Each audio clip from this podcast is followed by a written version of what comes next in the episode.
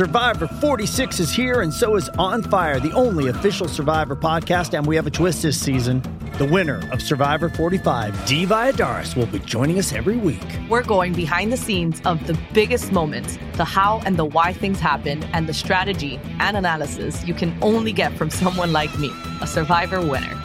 Listen to On Fire, the official Survivor podcast, wherever you get your podcast.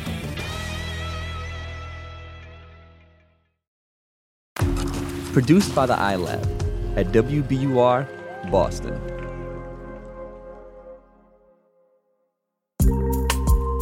Futuro.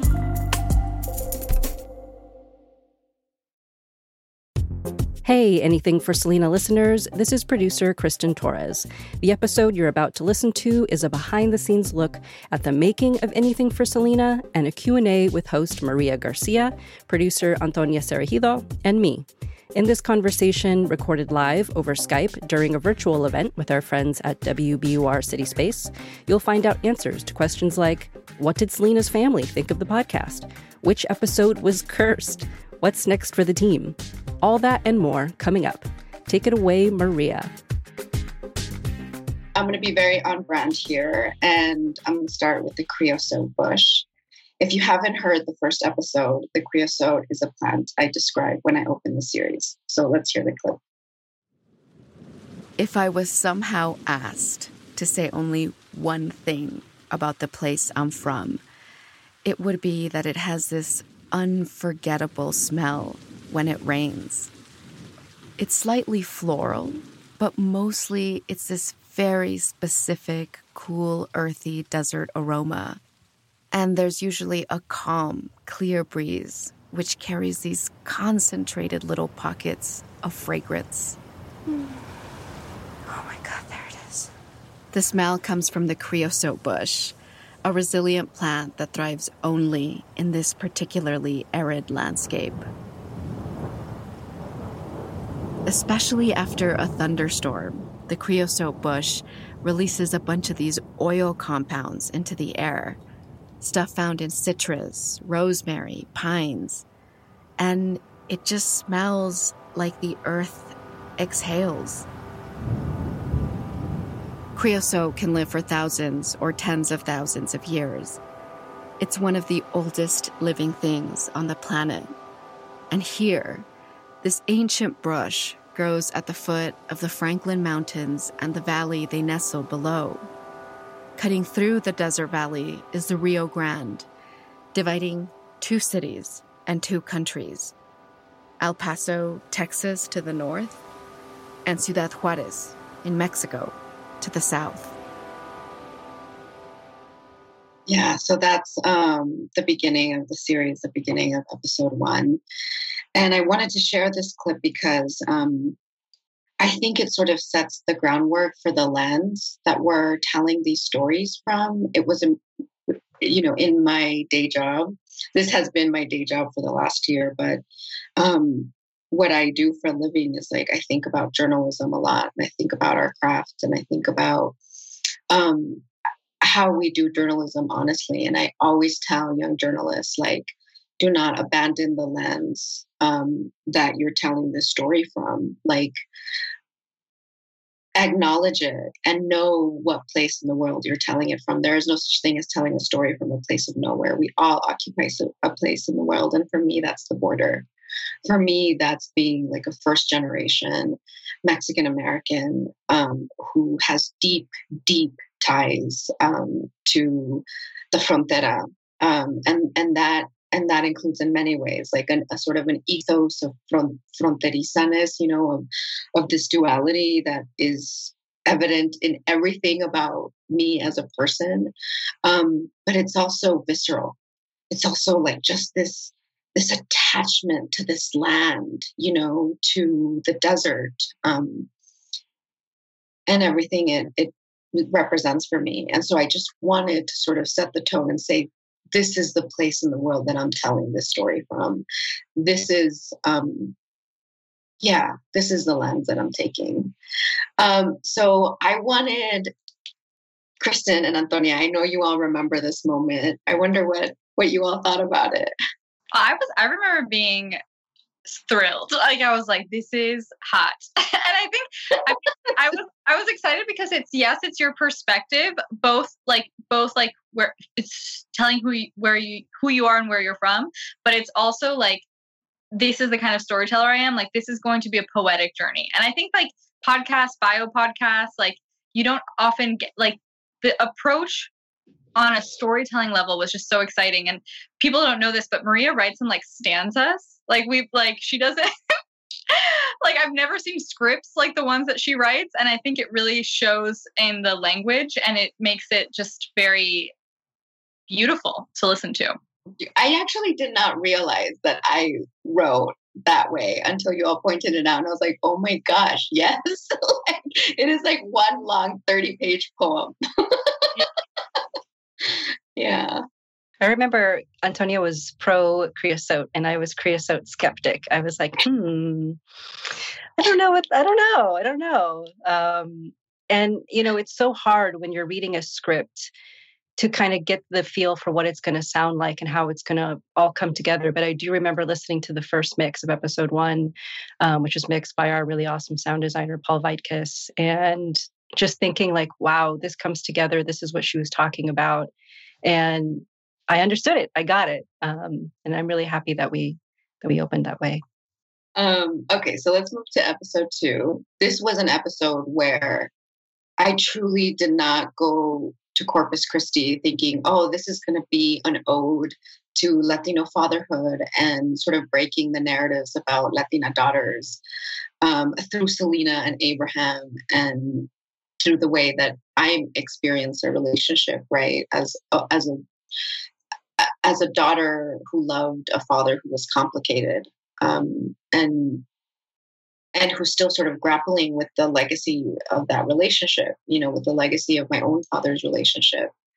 Um, so we decided, though, you know, I wasn't even thinking about this when we flew to Texas. I was more thinking about, like, is he even to see us?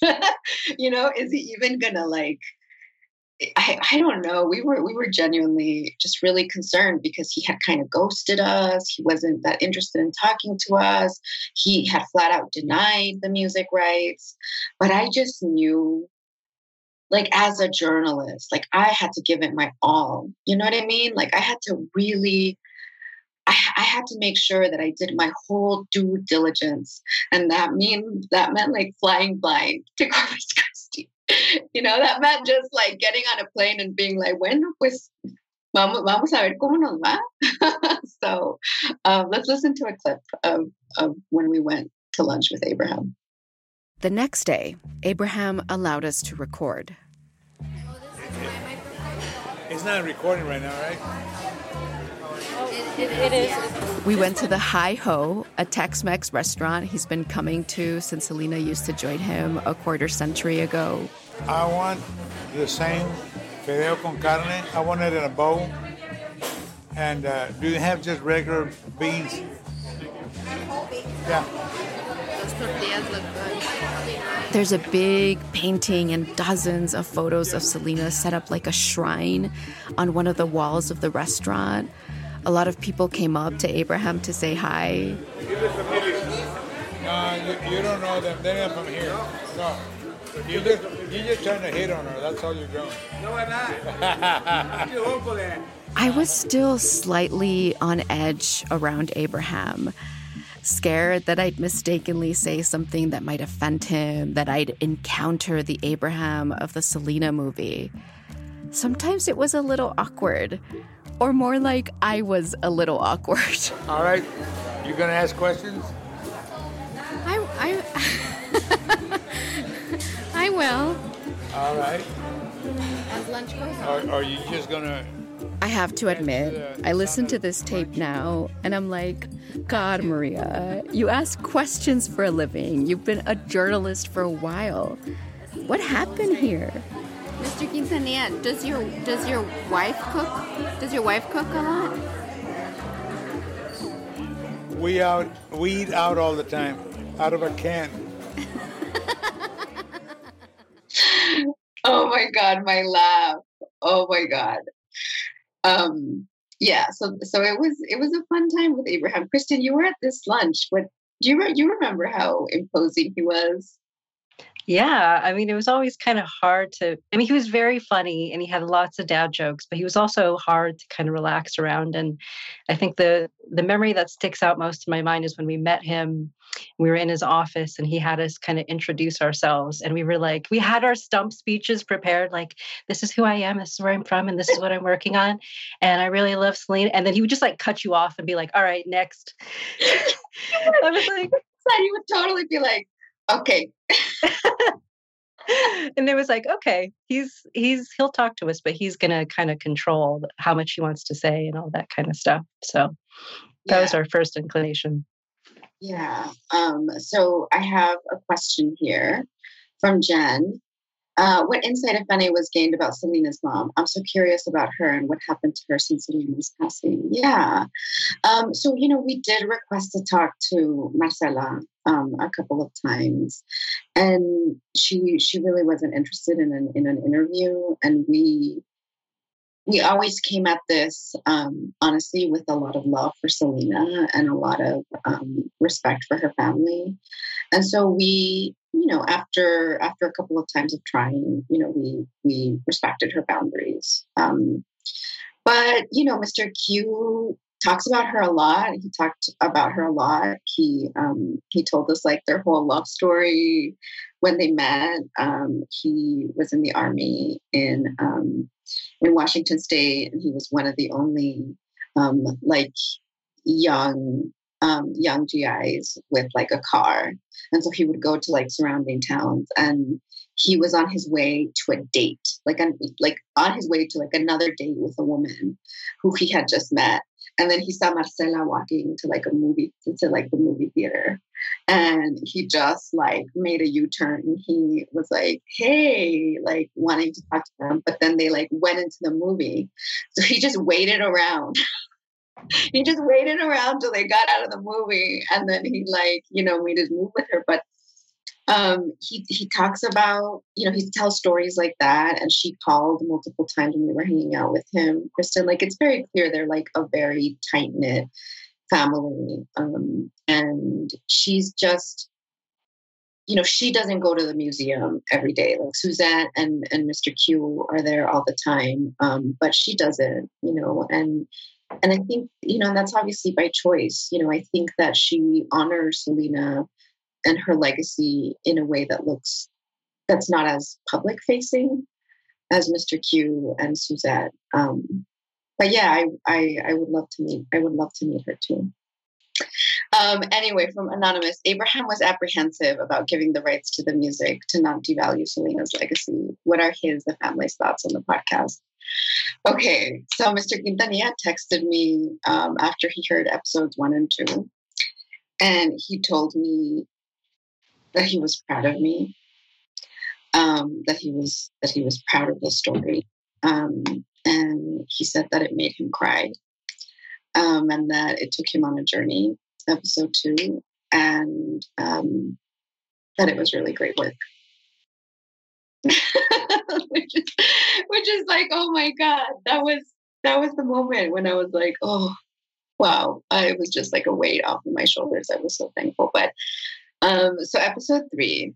So the first two episodes are like super intimate, right? It's really me like unpacking what Selena means to me and um, you know, confronting my father's loss uh, by meeting Abraham but episode three is like when we really zoom out into the world, you know, um, when we really break down how Selena's symbolism like transformed into a political statement, and like particularly the weekend after her death.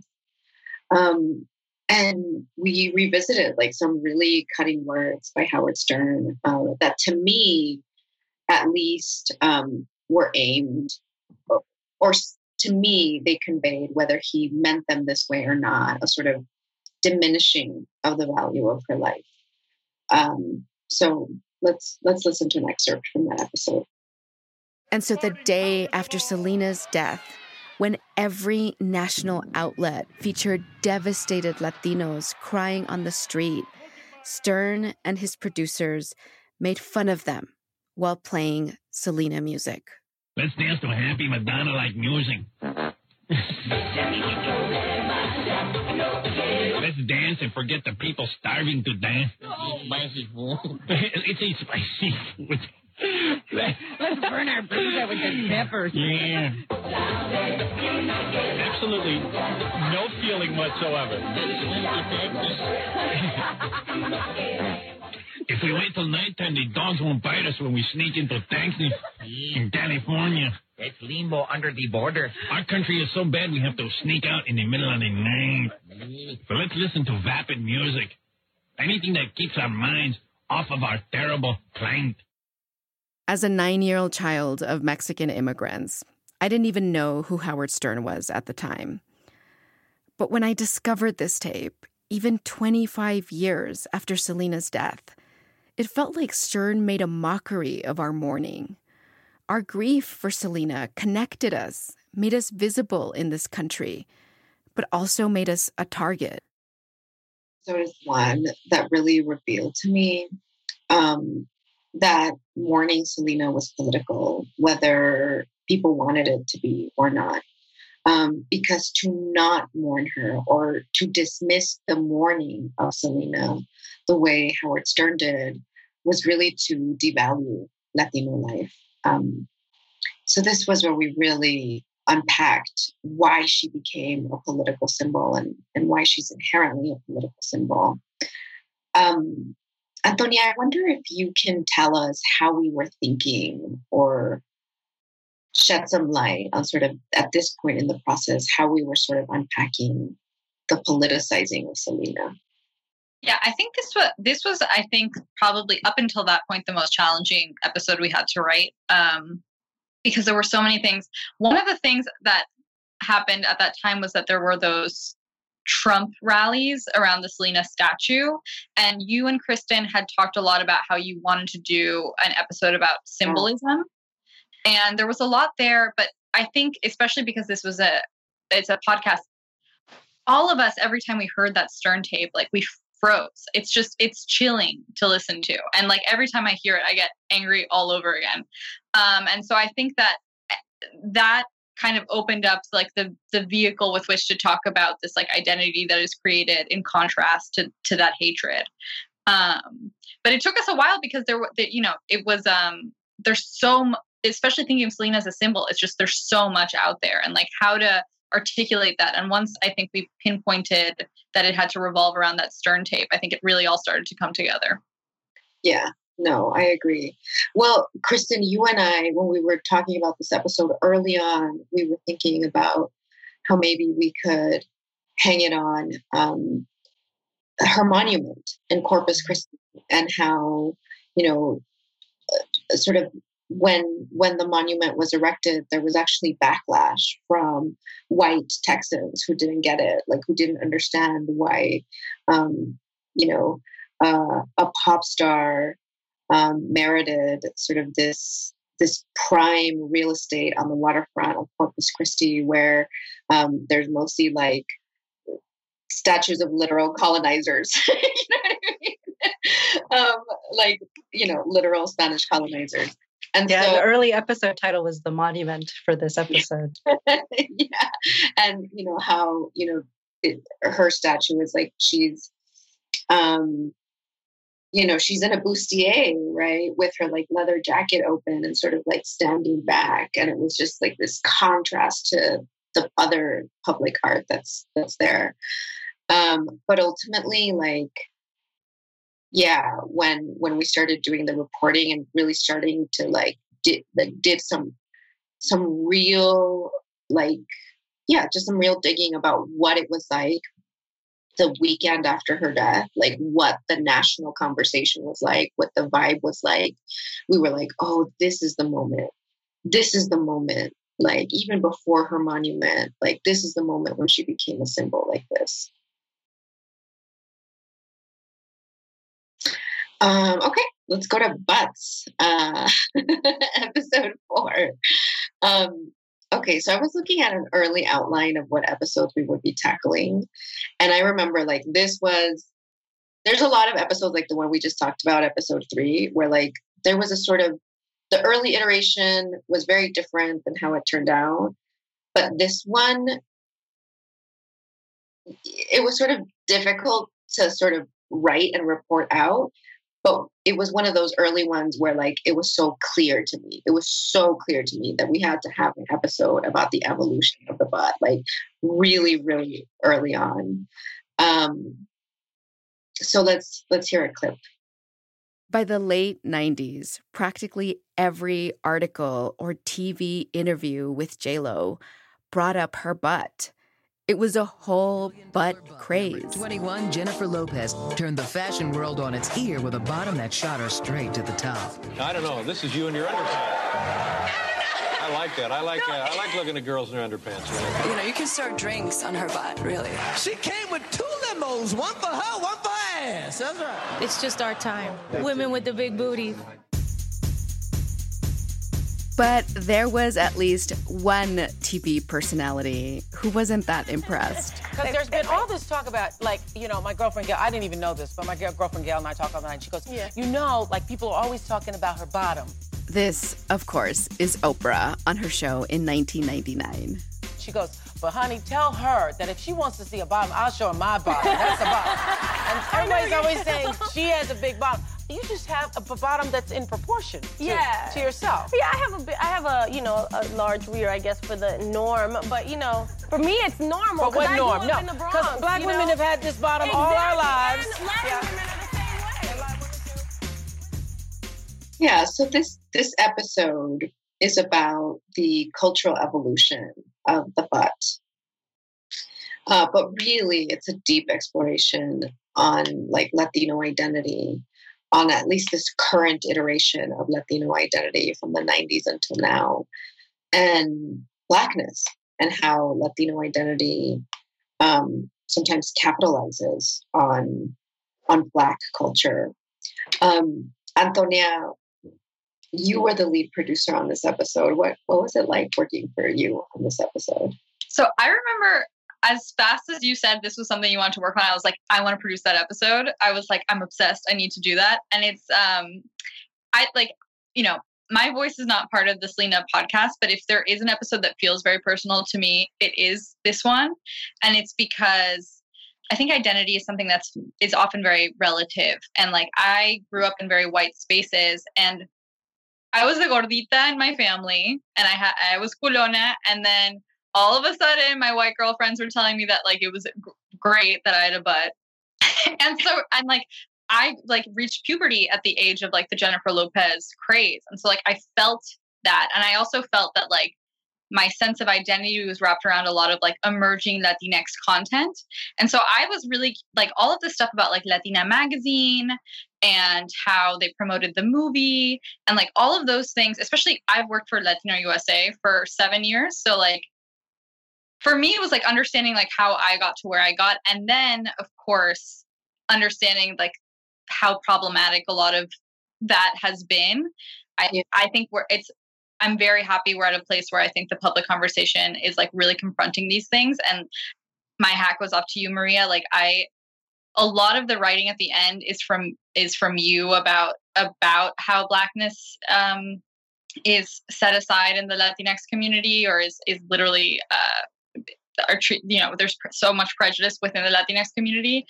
And um, having those big ideas synthesized in that way i don't know to me that like that episode is extremely personal. And it's like fun but it's deep. And like i love the high low. It's just i i love that episode. Oh and the curse sorry. The curse was that nobody was getting back to us like we were like really we didn't get j-lo we sent her like a ton of messages we didn't get Mimi Valdez, who I was really excited to get, or Dream Hampton, who did a lot of like the early reporting on JLo for Vibe magazine. And those women are incredible. And the contribution they've done to journalism and like cultural analysis is amazing. And if they hear this, I love you. um, and first, but then we we started to get some yeses, and I think it all really came together. Yeah, no, and shout out to Melania Luisa Marte um, the poet, uh, who writes a lot about um, not just the erasure, but like the deep, deep embedded like anti-blackness um, within Latinx identity um, within Latinidad. And so talking to her about this, like, I think helped us really um, put into context, like, why this butt you know why it matters how we treat the butts like why it matters that that it was j lo who was able to sort of capitalize on her body as and other women at the time other artists um, who had very similar features right mm-hmm. um, so that yeah that was that was one of the one of the hardest episodes to produce but one of the ones that i knew we had to do um, let's see Anonymous. I have never seen anything that hints Selena struggled with imposter syndrome or self doubt. Do you think Selena ever struggled with not believing in herself? I'm not sure that she struggled with imposter syndrome the way we talk about it now because she started singing when she was eight years old. You know, it was something she was told all of her life that she was a singer her identity as a person was very tethered to her identity as an artist, as a musician, because it was fostered in her from the very beginning. So I, I don't really think about her and an imposter syndrome in that way. But I do believe that she was much more vulnerable and that she was much more just like human and unsure of herself um, in many other ways. Um, you know the the story that we have in the butt episode for example in episode four um, when the, the keys get stuck inside Big Bertha when they're at the Whataburger. And, you know, Selena tries to save the day and she's like, no, don't call a locksmith. I'll get in through the passenger side window. And she tries to get in and then she gets stuck, you know, because her, her butt can't fit. And, you know, Mr. Quintanilla told me like it got a little hairy. Like at one point they wondered like if they had to call the fire department. Like things got things were a little scary for a bit, you know, because she was stuck. Um, and you know, it became sort of like this this the story became lore, like bad lore, you know, and, and people talk, you know, the musicians laughed about it often, and that night they laughed about it. And, you know, Mr. Quintanilla told me she never laughed about it you know, and that that night she cried, like she cried on the bus on the way home, like after it had happened. Um, she wept. And, you know, I wonder, I wonder, you know, what what it was like for her to be so visible, you know. This was pre-internet, but already like people were people talked about her body constantly. And of course, that's every pop star. And I know, you know, she was fostered for that. And, um, but there's there's a lot of other moments of vulnerability, like Chris Chris Perez in his book "To Selena with Love." He talks about how she had nights where, um, you know, it didn't happen often, but once in a while, where she would just cry and cry, and you know, he talks about like a you know, there were moments where she would just sort of collapse on the floor. You know, that happened a couple of times because of how stressed out she was. You know, because of the pressure she felt, um, and feeling pressured in different directions. You know, with with her artistry.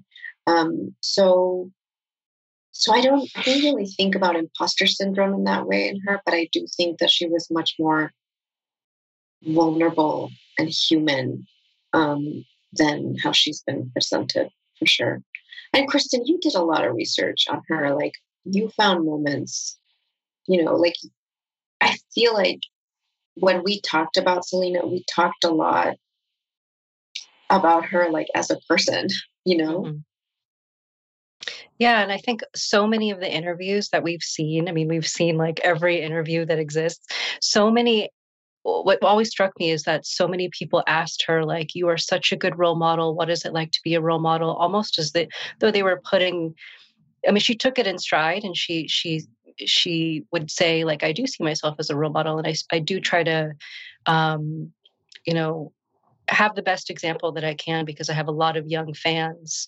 Um, but I do sometimes wonder, like that that's a lot of pressure for someone so young to feel, especially in the 90s, especially in that cultural moment, to feel the weight of representing not, not only young women, but sometimes an entire culture. And that just must have been a lot of a lot of pressure that I wish that we could hear her talk about what it was like to do that. I mean, we we hear so much about Britney Spears right now and what it was like to um, have all of that pressure and media attention, and you wonder what it does to to some of the people that we love the most and celebrate. Yeah, totally. I agree. Um, so moving on to episode five.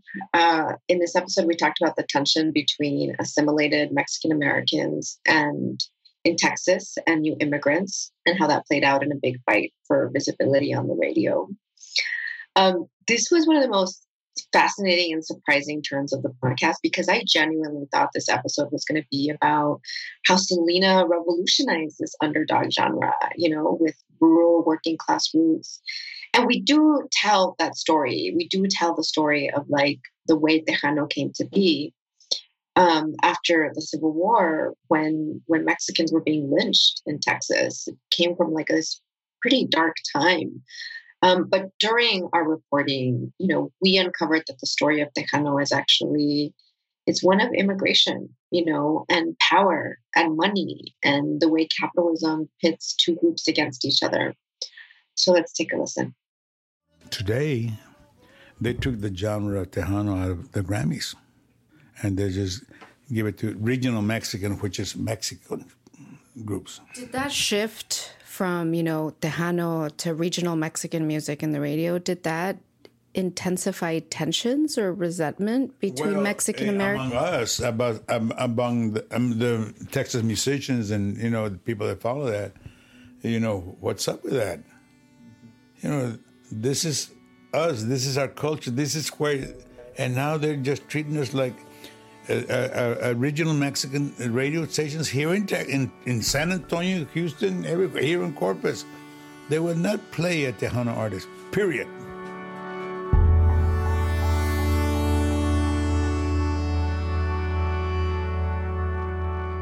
This is hard to hear because my parents are part of that 90s wave of immigration to the US, the one that contributed to the changes in radio my mom listened to the radio stations that the Tejanos didn't understand and maybe didn't like.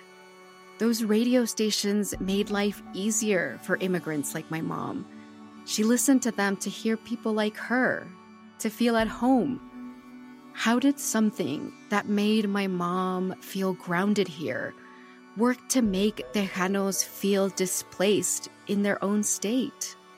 The American corporations don't care about cultures. They care about that mighty American dollar. And they know that there's more Mexican people here living in the United States than there is Mexican Americans. So that's what they're going after. There's money, more, more money. Antonia, um, you co-wrote and produced this episode. What what surprised you about it? I remember like the two moments that I feel like this episode unlocked were first, Kristin told me, she's like, there's this DJ, Bo Corona. I've seen him in a couple of clips. And Bo. Yeah, and Bo was like Bo Corona. Bo together, Maria kills me. I love it so much. I think he's amazing. He's great radio. I, I love him. And then also you had pointed me to a couple of articles about um about the uh the specific law that changed like the telecommunications act and like that is i also love like how geeky this episode gets into like nafta and the telecommunications act yeah it's like, yo, you think it's gonna be like a fun music story, but then NAFTA. and I like really like that turn. But I like I yeah, I liked that it was exactly what you said. Like once the immigration and the sort of like radio elements were there, and then you and then you added the beautiful aspect like talking to your mom. Okay. Episode six. Oh I think this is um this is such a big part of the heart of the series. Um, so Kristin and I have been on the Selena journey the longest for more than a year. And Kristin, when you told me that story about how your grandmother, you know, didn't allow your mom to speak Spanish to you or to teach you Spanish, um, I knew that we that we had to explore including it in the podcast because um, I knew that we really had to like go deep on Selena's legacy of like legitimizing not speaking Spanish and not or not speaking Spanish fluently, and you know how for so long you you fled, you know, you fled your roots, and I think that's that's a common a common story for a lot of a lot of Mexican Americans. Um, so it was an incredibly personal and like sometimes painful, painful story for you. Um, let's hear let's hear an excerpt from it. Some of Selena's most beloved moments are when she struggled in Spanish, like on this infamous clip from her appearance on Cristina, where she got a roaring laugh from the audience for saying the number 14 wrong. Te voy a decir un secreto. A ver. Casi todos los diseñadores ponen, si es un 16, lo ponen que es un 14. Un 14. 14, perdón. Disculpe. 14. Así se habla. Así, ese, ese, ese es Tex-Mex. Tex-Mex 14. Pero me entiendes, ¿verdad? 14, disculpe. Selena says the equivalent of 10 and 4 instead of 14. Cristina is like, that's so Tex Mex. And Selena's like, well, you understand me, don't you? Sure. People would poke fun at her sometimes. Y me acuerdo cuando llegó Selena al show de Johnny Canales, no sabía ni una palabra en español. This is a clip from the Johnny Canales show when Selena was already super famous. And Johnny Canales is still like, Oh, remember when you were a kid and you didn't speak any Spanish, just the word for money? Lo, el único, eh, la única palabra que le decía a su papá di, dinero, dinero. Ahora sabe dos. Papi, ¿dónde está mi dinero? Es todo. Y ahora es papi, ¿dónde está mi dinero? Y no está el mall. and Selena just plays along. It was one of her signature things, never taking herself too seriously. I mean to speak Spanish. And there's this one of the most famous and most quoted lines of the 1997 biopic when Selena's getting ready to give her first big press conference in Mexico.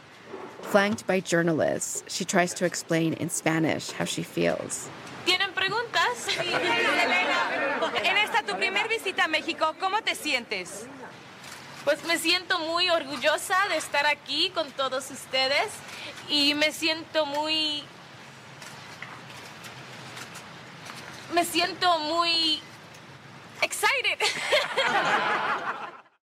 oh, that clip. It still gets me. Like it's still so endearing when I hear it. Um, so those clips, you know, they're humorous, uh, but they're also really profound because it was like Selena dissipated in a way, sort of these generations worth of trauma that Mexican Americans have around speaking Spanish. Um, you know trauma that we see in our own families. Um, and kristin with your grandmother carmen who grew up during repatriation you know when local governments were deporting mexican americans um, to mexico even if they were us citizens just because they looked or sounded mexican.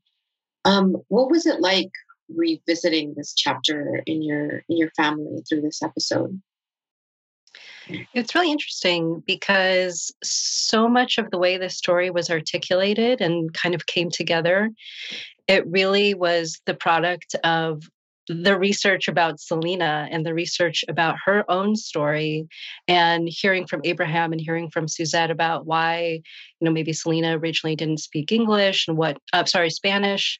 Um, and so it was kind of going through the same source material and essentially finding these parallels in my own life. And it really all kind of brought it together and made me feel like, oh, this was what kind of was going on in my own life and and ex- especially exploring some of the history of the repatriation and the language policing, they tied back to these stories that my grandmother would tell me, but she would be very vague about them. Like we had to be careful, we had to watch what we were saying. And I never really put it together until we traced the timeline. And I was like, oh, that's when she was a child. Um, and so that's when it all kind of came came together and um, she's here i'm wearing her necklace so um, this has been a really special episode to it's it's been a it's been a real pleasure and an honor to share that story and to hear hear that story um, in your voice as well. Yeah and we've heard from so many people like who related to this episode so so much like so many people who said this was my story. It's like it's like it was it's like you were telling my story um, and that's been so powerful. Um, let's go to some questions. The most recent episode was incredibly powerful. What do you think is next for latinidad and um, you know we're taping this right as the the episode on race um, just published, uh, and it's it's the story about why Selena's brownness is an essential part of her legacy. And it's a story about Mexican identity and racism through the lens of my own family and um, the colorism and, and racism um, that my grandmother you know experienced as an indigenous woman. And uh, the favoritism that that I did um, as a fair skinned girl. And in terms of what do I think is next for Latinidad? I mean I think I would hope that it's interrogation that we are interrogating continuing to interrogate who Latinidad really serves. Is it used as a tool of white supremacy? Um, what role do we play in it as a tool of white supremacy? And I think it's looking not just at society, but looking um, like the episode does inward, looking at our own families, looking at um, erasure and racism and colorism in our own families, and how our families uphold um, a Latinidad that favors whiteness. So I hope I hope that is next, an interrogation of it. Uh, more questions. Anonymous, season two. I don't know, Anonymous. We'll see. We're here's hoping. I don't know. We'll see. We'll see. Gonna leave it open. Um, you know, we've gotten in the last three weeks or so, no joke, I have gotten five DMs. Five DMs from people who are like, so when is um, when is the Juan Gabriel podcast to come out? and, I have to tell you, I'm thinking about it. You know, he's El Divo de Juarez. Um, my mom met him once, and I and and but it would. What if it's like a podcast about queerness and belonging? Anyway, that's just that's just me sort of meditating on it on the spot. Um, what else? So awesome hearing a podcast out of Boston centering our culture. Do you have any more podcast projects coming up that you can talk about? Not at the moment, not at the moment, but you know, when you never know, you never know what the future holds. You should listen to the other Futuro podcast. Yes. yeah. There, there's a lot. What we should listen to after anything for Selena. Suave, the podcast from Futuro is amazing. Um, it's about Maria Hinojosa's relationship of 25 years with a um, with a juvenile lifer who his name is Suave and he's an incredible person. Then there's um, La Brega came out if you want more bilingual podcasts. Um, fully out, you can binge the whole thing in Spanish and English.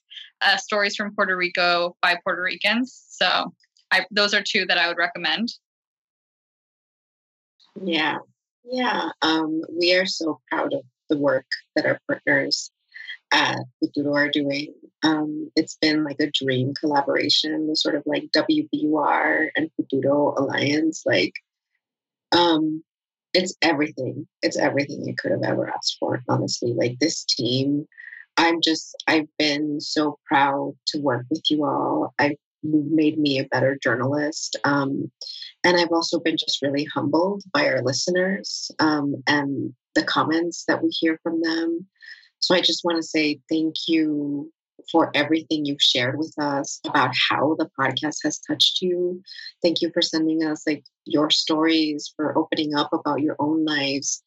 That's been the most beautiful part of this is to hear people say like oh my gosh listening to the podcast led me into my own path of exploration, my own family, my own roots, my own identity. And to me, success for this podcast is measured by how it resonates with the community who really knows Selena. And I'm grateful that this work has resonated with you all. Thank you so much for being on this journey with us. That's it for this episode. Anything for Selena is a co production of WBUR and Futuro Studios. Learn more about Anything for Selena at wbur.org slash anything for Selena and check out the Cityspace lineup at wbur.org slash events. Special thanks to the Cityspace team for production support, including Alex Schneps, Candace Springer, Amy McDonald, Adam Strauss, Michael Diffin, and Niall Foley.